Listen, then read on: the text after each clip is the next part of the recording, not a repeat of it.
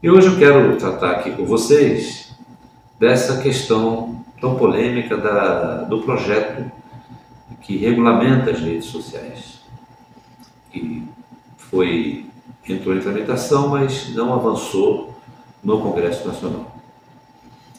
A aliança entre as big techs né, e a extrema-direita, onde está ligada a bancada bolsonarista, é, impediu que a tramitação fosse adiante é, e, a partir daí, muitos desdobramentos mais é, intensos, mais agressivos, dominaram o cenário e criou-se um clima desfavorável à continuidade desse processo no âmbito do legislativo.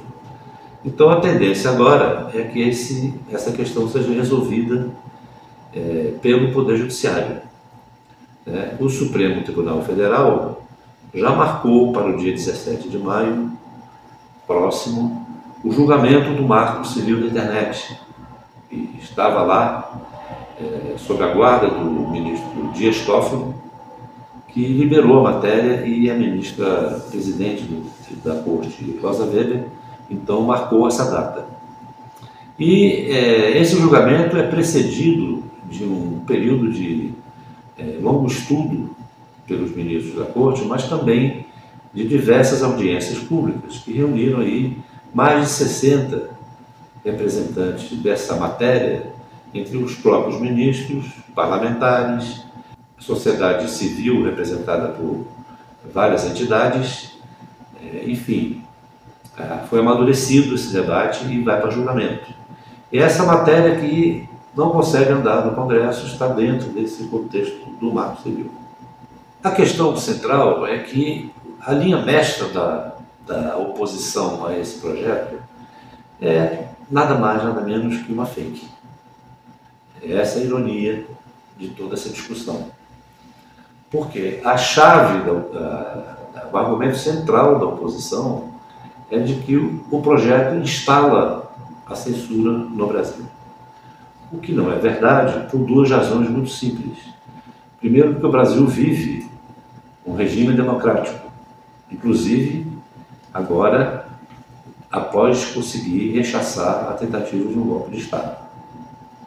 Né? E também porque a essência da censura é a sua condição prévia. Né? A censura mesmo, ela é aquela exercida para que algo não venha a público. Né? O que o projeto propõe é a exclusão de textos, de conteúdos é, já publicados. Quer dizer, ao, ao haver a publicação e constatar-se a sua inverdade, aquele conteúdo é excluído da plataforma. Né? Então, o público lê aquilo e, em seguida, sabe, pela exclusão, que aquilo não condiz com a verdade. Isso em nada se assemelha à censura. E o outro ponto que o projeto coloca é exatamente a moderação que todo site é, sério e profissional é, exerce internamente, que é uma espécie de autorregulamentação. Porque ele pode constatar a inverdade de um determinado conteúdo né, e, uma vez é, detectado que aquilo é falso, se quer publicar. Né? Mas também não se, é, não se afigura como uma censura isso aí. Então, esse argumento da censura é um argumento fake. E é uma ironia que ela seja usada exatamente no debate em que se procura é, eliminar, dentro do possível, não é? esse elemento é, que distorce a realidade é, das coisas. Agora mesmo, é, na sequência dessas investidas contra o projeto, é, dentro dessa parceria de um segmento do parlamento da extrema-direita com nessa aliança com os Big Techs, né, o Google é, publicou aí na sua página é, esse argumento da censura, né, e foi imediatamente é, instado pelo judiciário a retirar esse texto que fez, né, e aí configura-se um exemplo típico do que o projeto prevê. Ou seja, aquilo que foi publicado e é inverídico é excluído. Portanto, todos leram a mensagem do Google, mas também todos souberam que o judiciário a considerou uma fake news. É isso que o projeto propõe, e não a censura. Né? E na, na esteira dessa, desse comportamento do, do Google, né, o Telegram veio com uma coisa muito mais virulenta, uh, investindo contra o parlamento brasileiro de forma desrespeitosa e também contra o Estado brasileiro, acusando o governo e parlamento de conspirarem contra a democracia brasileira, esquecendo-se que, ao contrário, o Poder Judiciário e o Congresso Nacional e o governo são hoje as grandes barreiras à continuidade, é, esta sim, do governo anterior, de promover o golpe de Estado. Né? Então, é, foi tão virulento o ataque do Telegram que nem a Meta nem o Google é, concordaram com ela. Pública vieram a público para dizer que não autorizam a associação deles com esse conteúdo do Telegram. Então, o Telegram, que já teve problemas em outros países, é, corre mais o risco de sair do Brasil do que a internet, que ele disse que o Brasil corre o risco de ficar sem. Né? Então, é, desconfiamos sempre, devemos desconfiar, do tom apocalíptico que emprestam a causas, é, porque quando isso ocorre, é, já é uma coisa meio desesperada. Né?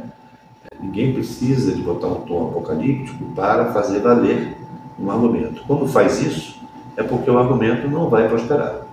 A gente vê agora que, quando o projeto tramita, essa extrema-direita tenta fazer das comissões parlamentares o palco para a produção de fake news, com vistas a, a, mais uma campanha que é, viveremos aqui, a campanha das eleições municipais, que já está sendo montada e que é, ocupará o próximo ano de uma forma muito intensa. essas comissões, elas têm sido usadas para isso. Agora mesmo a gente viu que um fato inédito é que em menos de 30 dias o ministro da Justiça, Flávio Dino, já vai para a sua quinta convocação. Né? E ele tem sido submetido nessas sessões a um ataque é, virulento, um ataque pesado, que se destina justamente, ele, se traduzem por provocações que têm esse objetivo de é, obter uma réplica do ministro que possa ser usado nas campanhas municipais. E o Flávio Dino tem frustrado essa, essa tentativa pela sua é, capacidade política, pela sua presença, pela sua experiência que, é, de juiz, né, de político, de parlamentar e de ex-governador. Então, ele tem uma oratória muito boa e uma capacidade de enfrentar isso, que tem inclusive virado algumas das suas falas em, em respostas a esses provocadores tem virado memes na internet. Mas é, parece que a estratégia é continuar convocando o ministro para que em algum momento ele escorregue. Né? Já houve cenas anteriores, como a do senador Eduardo Girão, que levou um boneco, um boneco de um feto, para entregar ao ministro dos Direitos Humanos, Silvio de Almeida, que estava ali na comissão por convocação para falar no tema que está afeto à sua pasta. O Silvio de Almeida se saiu muito bem, mas a sua réplica certamente não fará parte dos vídeos que foram feitos daquele momento. Não é? é uma sucessão de, situações que mostram por que, a extrema-direita não quer estar fazendo esse papel no parlamento e se opondo ao projeto em aliança com os big porque elas querem uma licença para continuar produzindo fake news com objetivos eleitorais. O STF está atento a isso e, mais do que isso, está determinado a não permitir que se reproduzam nessas campanhas que vêm aí né, o que já vimos nas eleições presidenciais anteriores. É importante é, saber que o STF está com esse espírito de luta porque considera que o Brasil ainda vive o risco da, das tentativas de desestabilização institucional e política. Ou seja, o Brasil ainda vive um processo de restaurar as garantias eh, necessárias à consolidação do Estado de Direito, que sofreu duros ataques que culminaram naquele 8 de janeiro.